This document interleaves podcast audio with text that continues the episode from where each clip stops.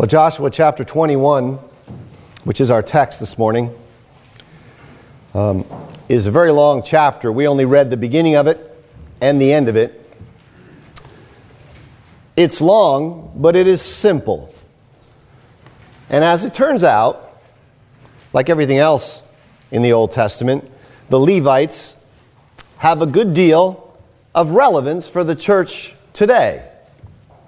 So we're going to look at these Levitical cities. We're going to make three points the claim, the calling, and the Lord's faithfulness. The claim, the calling, and the Lord's faithfulness. So, first, then, the claim that the Levites make here.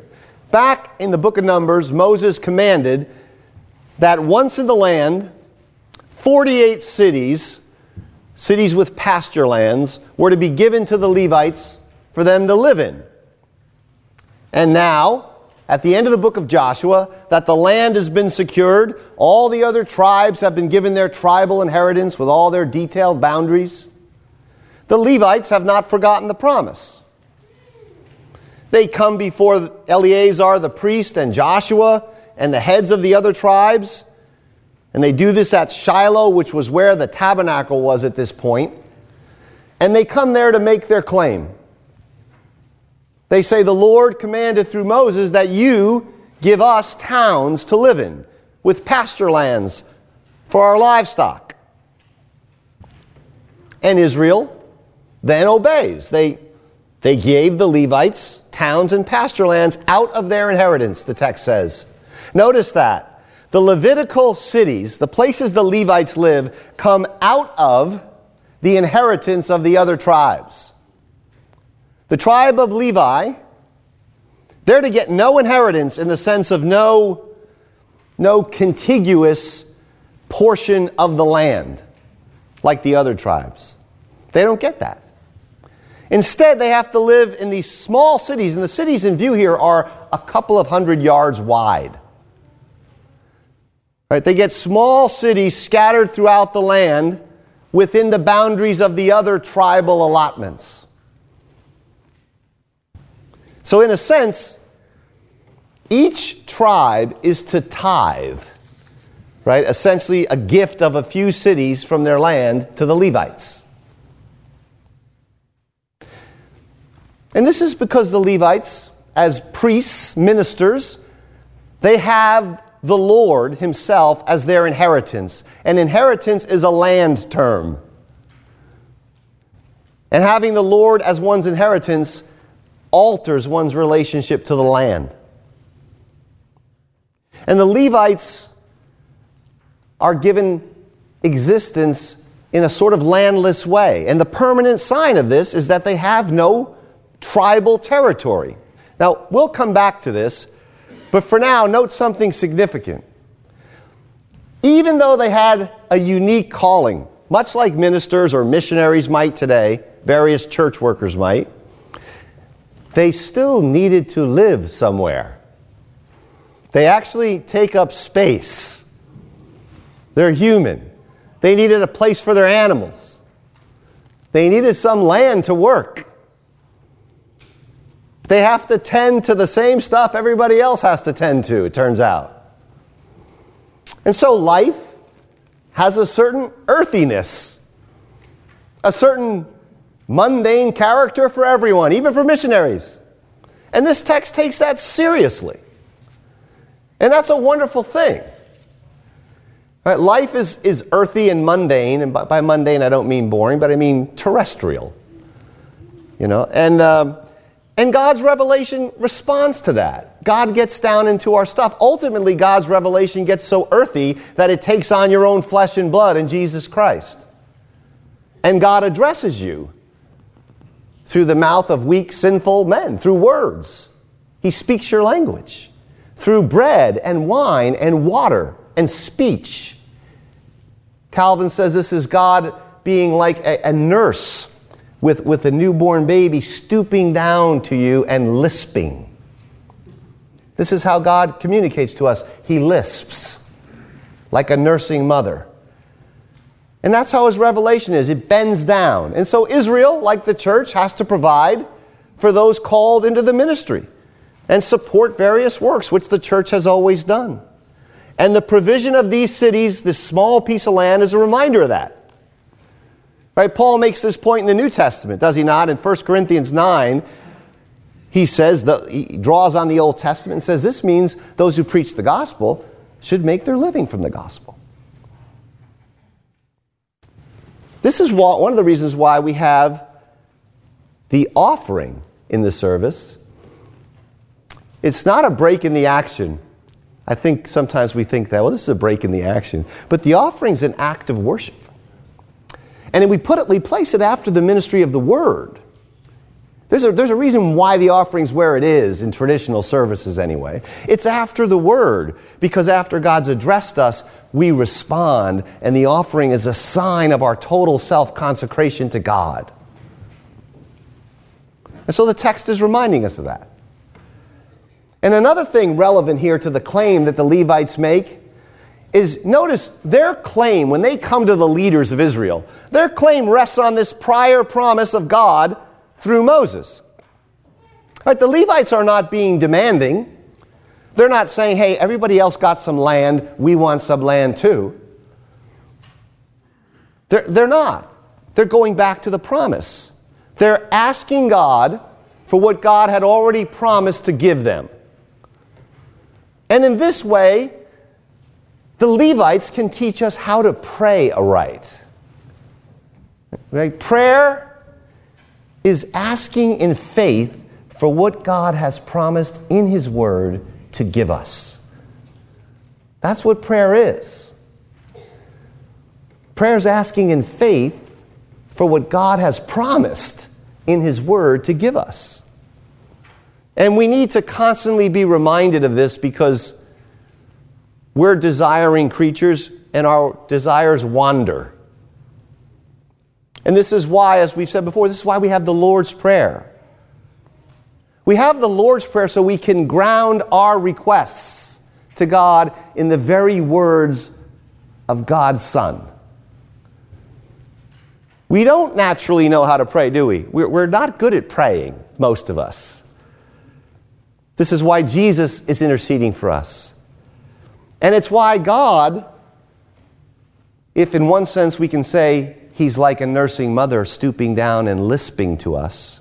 In another sense, he's like a great tender father who stoops down in Jesus and puts his words in our mouth and says, Here, when you pray, say this. Say this.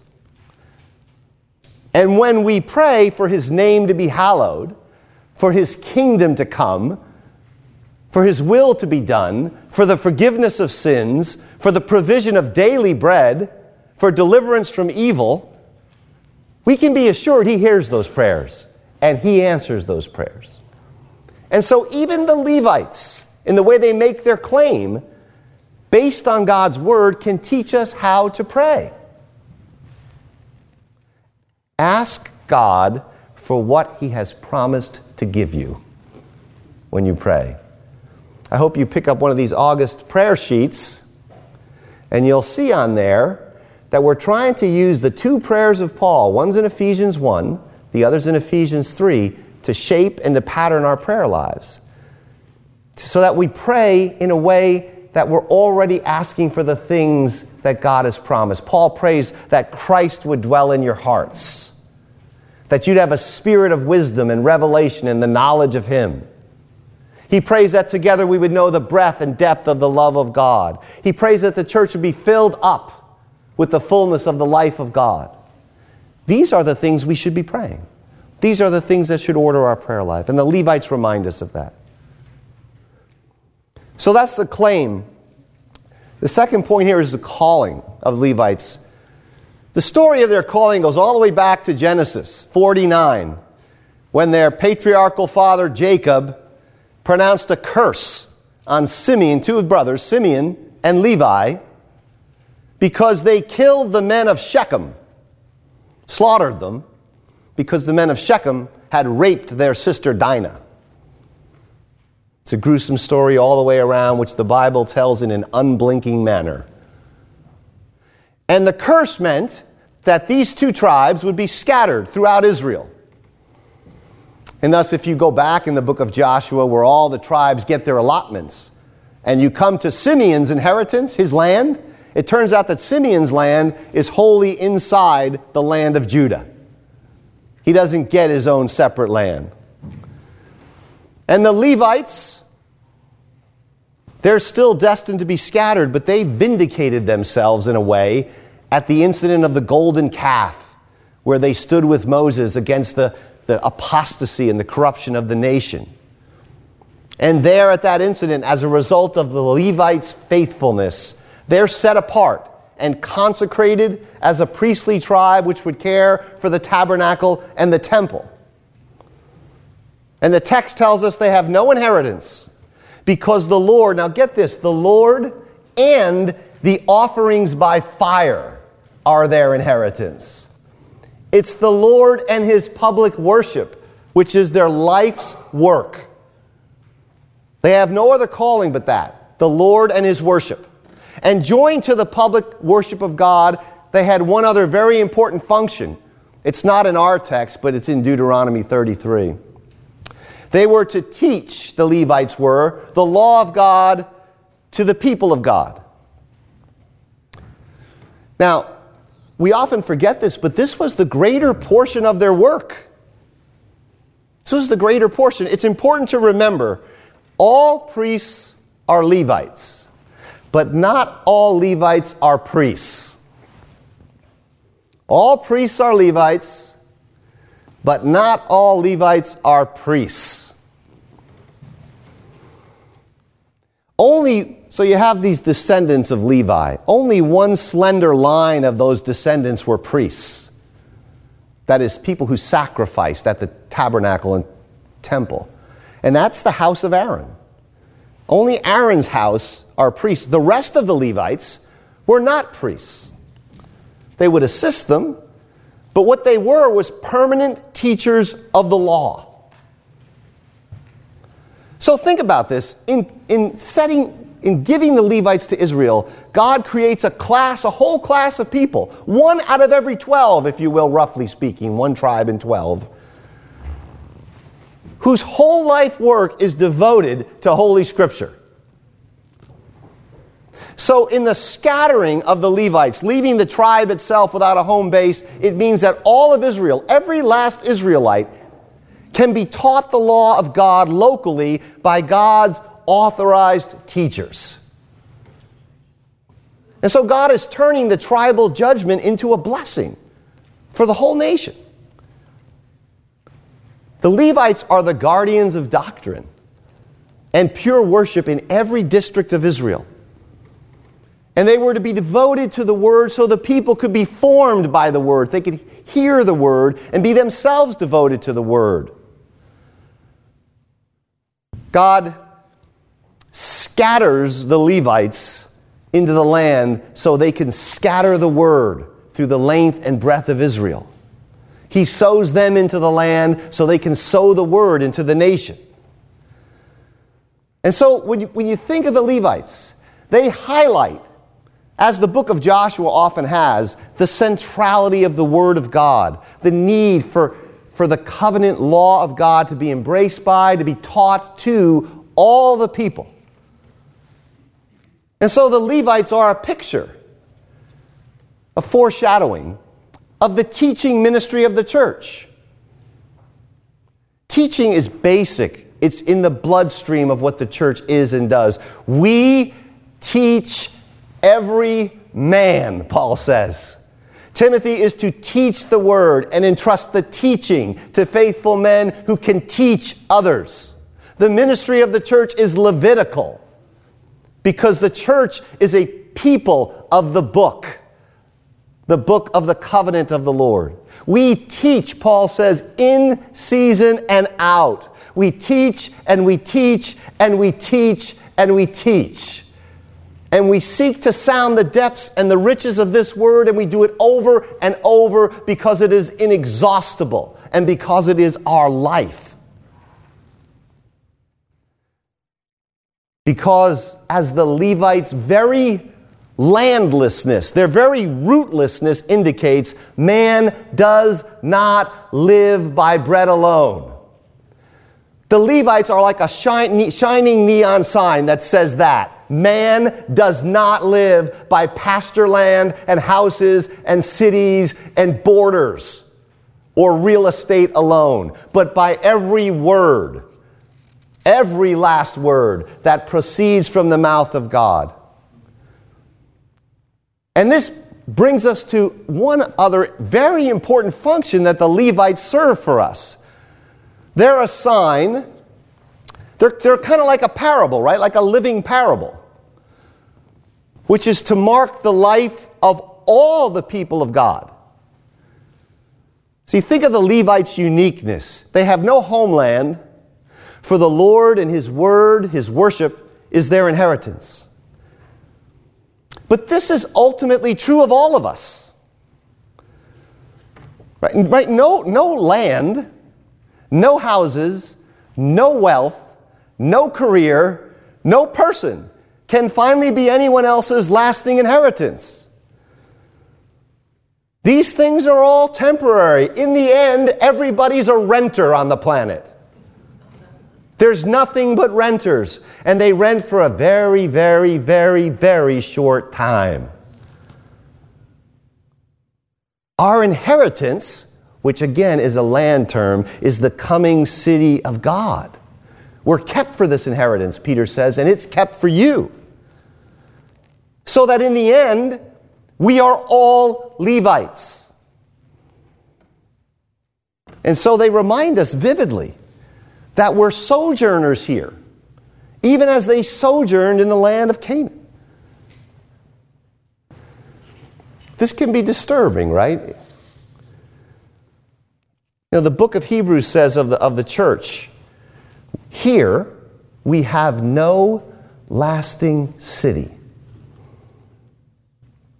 I was in New York City the last two days, and I was thinking about this. I was thinking, well, this thing's gonna, this thing is vaporizing, fleeting. It's not gonna last.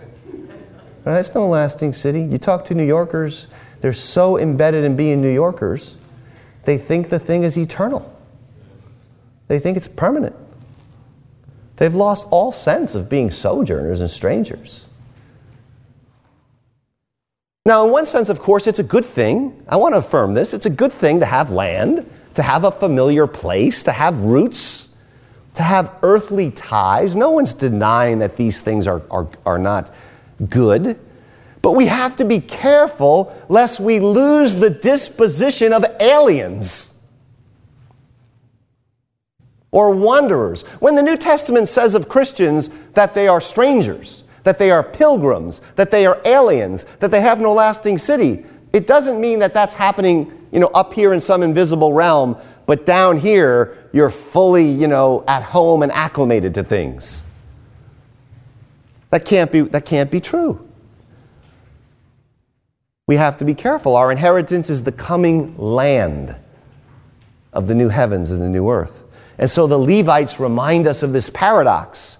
There's a tension in Christian identity in a land which is not our homeland. This is wonderfully put by an early church father, a writer named Diognetus. He's writing in about 120 AD, and he says this. He says of Christians, For nowhere do they live in cities of their own, nor do they speak some unusual dialect, nor do they practice an eccentric way of life. But while they live in both Greek and barbarian cities, as each one's lot was cast, and follow the local customs in dress and food and other aspects of life. At the same time, they demonstrate the remarkable and admittedly unusual character of their citizenship. They live in their own countries, but only as non residents. They participate in everything as citizens, and they endure everything as foreigners. And here's the famous statement from Diognetus. He says, And every foreign country is their fatherland, and every fatherland is a foreign country. They're in the flesh, he says, but they don't live according to the flesh. They live on the earth, but their citizenship is in heaven. In other words, Diognetus says in 120 AD, Christians are Levites. They're, stran- they're strangers, they're sojourners. They adhere to the covenant word of God above all things. This is a text about identity, which is, of course, all the rage these days. Our identity is in Jesus Christ crucified and raised and coming again. And our homeland around that identity is the new heavens and the new earth. This is what baptism does, as we're soon to celebrate. It seals one's identity in Jesus Christ, it marks out one's inheritance, and it subordinates all other identities. So, you love your house. That's okay. Right? You love the Hudson Valley. It's a beautiful place. You love America. Yeah, it's a mixed bag, but I can see why you'd love it. Um, good. Good. But don't love them too much. You better love them loosely. They don't define your identity. No human love lasts very long. Shakespeare says, How quickly bright things come to confusion. So, your house or the Hudson Valley or whatever, your political alignment, the United States, they're not in any definitive way your homeland or your inheritance. Your very citizenship is elsewhere. So the crucial lines from Diognetus are these they live in their own countries but only as non residents. They participate in everything as citizens, but they endure everything as foreigners. Every foreign country is their fatherland, and every fatherland is foreign. So any land can be your home if you're a Christian, precisely because no land is your home. That's the paradox.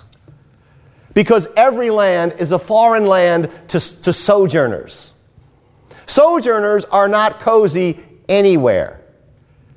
You know, at, at the risk of putting this perhaps too um, simply, things seem strange to strangers. Right? Things seem alien to aliens. And so there's a certain, and this is a holy thing, it's a glad freedom, it's a glad liberation. There's a certain Levitical rootlessness that's required of us. We often don't think of rootlessness as a good thing. But it is a good thing if we're aliens and strangers. There's a kind of uprooting, a spiritual homelessness is needed, especially of American Christians who are so prone to confusing the kingdom with their own nation's plight. And so this requires an alien pilgrim mindset to be like Levites devoted to the word. There's a connection here between being an alien, a stranger, and this lifelong devotion to Scripture. Because the Scripture does not speak in American accents. Right? You open it up, and it doesn't care who's president. It doesn't care about almost anything, right? It, it's telling a different story. The narrative of the, of the Israelites culminating in Jesus Christ and the establishment of the church leading to the new heavens and the new earth. That's the story. So it turns out, you know, when the great Swiss theologian Karl Barth, when he, he was uh, uh, sort of a liberal theologian, he sort of came back more toward the center of the Christian tradition in the early 20th century, and he did so, he says, through reading scripture, he discovered what he called the strange new world of the Bible. It's a strange world. The biblical world seems strange and far away if our roots are too deep in our own fading stuff. The problem is not with the biblical narrative. The problem is that we open the Bible and say, oh man, I can't get from there to my stuff, my situation too easily, so this is kind of boring for me, so let me just move on. You have to be uprooted, displaced, torn out, and then placed into that narrative. And that's painful. Scripture tears us up to liberate us, to replant us in the only stable place in the cosmos Jesus Christ. The indestructible humanity of Christ in union with Him. That's all there is to hold on to in heaven and on earth. So, sojourners, it turns out, strangers, cherish the word because they hear in it the accents of their country. They taste in it the food of their native land. I've always been struck by this in, in Psalm 119, that great you know, 176 verse hymn to the law of God. In there, David says this. He says this type of thing three or four times in the psalm. He says this I am a sojourner on earth. Hide not your commandments from me. His passion his panting, as he says elsewhere in the psalm, after the word is rooted in the fact that he's a sojourner on the planet. These are the words of a Levite who happens to be living in the king's palace. Right? David has all the accoutrements of safety and security and land and buildings that a person could have, but yet he can say before God, I am a sojourner on the earth and I pant for your word. So the final point is the Lord's faithfulness. And we saw that in the reading. At this point in the book, the Levites are given their scattered cities, and we get this great summary of all that God has done in the book of Joshua. It begins in verse 43.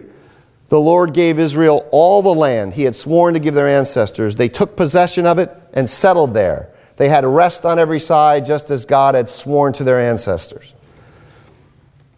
All the promises to Abraham and the patriarchs have been fulfilled. Promises which looked like they couldn't be fulfilled for centuries are now realized. Promises that survived 400 years of slavery in Egypt. And not one of their enemies withstood them. The Lord gave all their enemies into their hands. The text says not one of his promises failed, every one of them was fulfilled. This is really a declaration of praise a kind of holy remembering of God's fidelity. God keeps his promises. This is why the promises of Scripture are so important to us, because God has promised to keep them. He keeps them, his word, every last one of them. And Israel is now settled in the land as we're coming closer to the book of Joshua. But Canaan, as we've repeatedly said, Canaan is not Israel's and it is not our final inheritance. You know, the Levites are sort of a picture of how Christians are strangers and aliens. But Canaan is a picture of a coming land, the city of God. Here we have no lasting city because we are waiting for this coming city. That's our true, our imperishable inheritance, our homeland. And you are sealed by the Spirit, the Spirit that breathed the Word, the Spirit that works with the Word. That Holy Spirit of God seals you. That's also what happens in baptism. And it seals us that we might groan and yearn for our homeland. It's the pledge, Paul says, of your inheritance. You actually have some of your coming inheritance now. And you might think, well, how do I have some of this coming new heavens and earth now? Well, you have the Spirit in you. The Spirit is the pledge of that future inheritance. The Spirit is the promise that the Lord Jesus, who's the risen greater Joshua, he will come. He will defeat his and our enemies. He'll settle us no longer as strangers and sojourners in a land of rest and righteousness. All the promises of God. Every promise in Joshua is fulfilled in Jesus Christ. They are yea and amen in Him. So even Levitical cities point you to Jesus.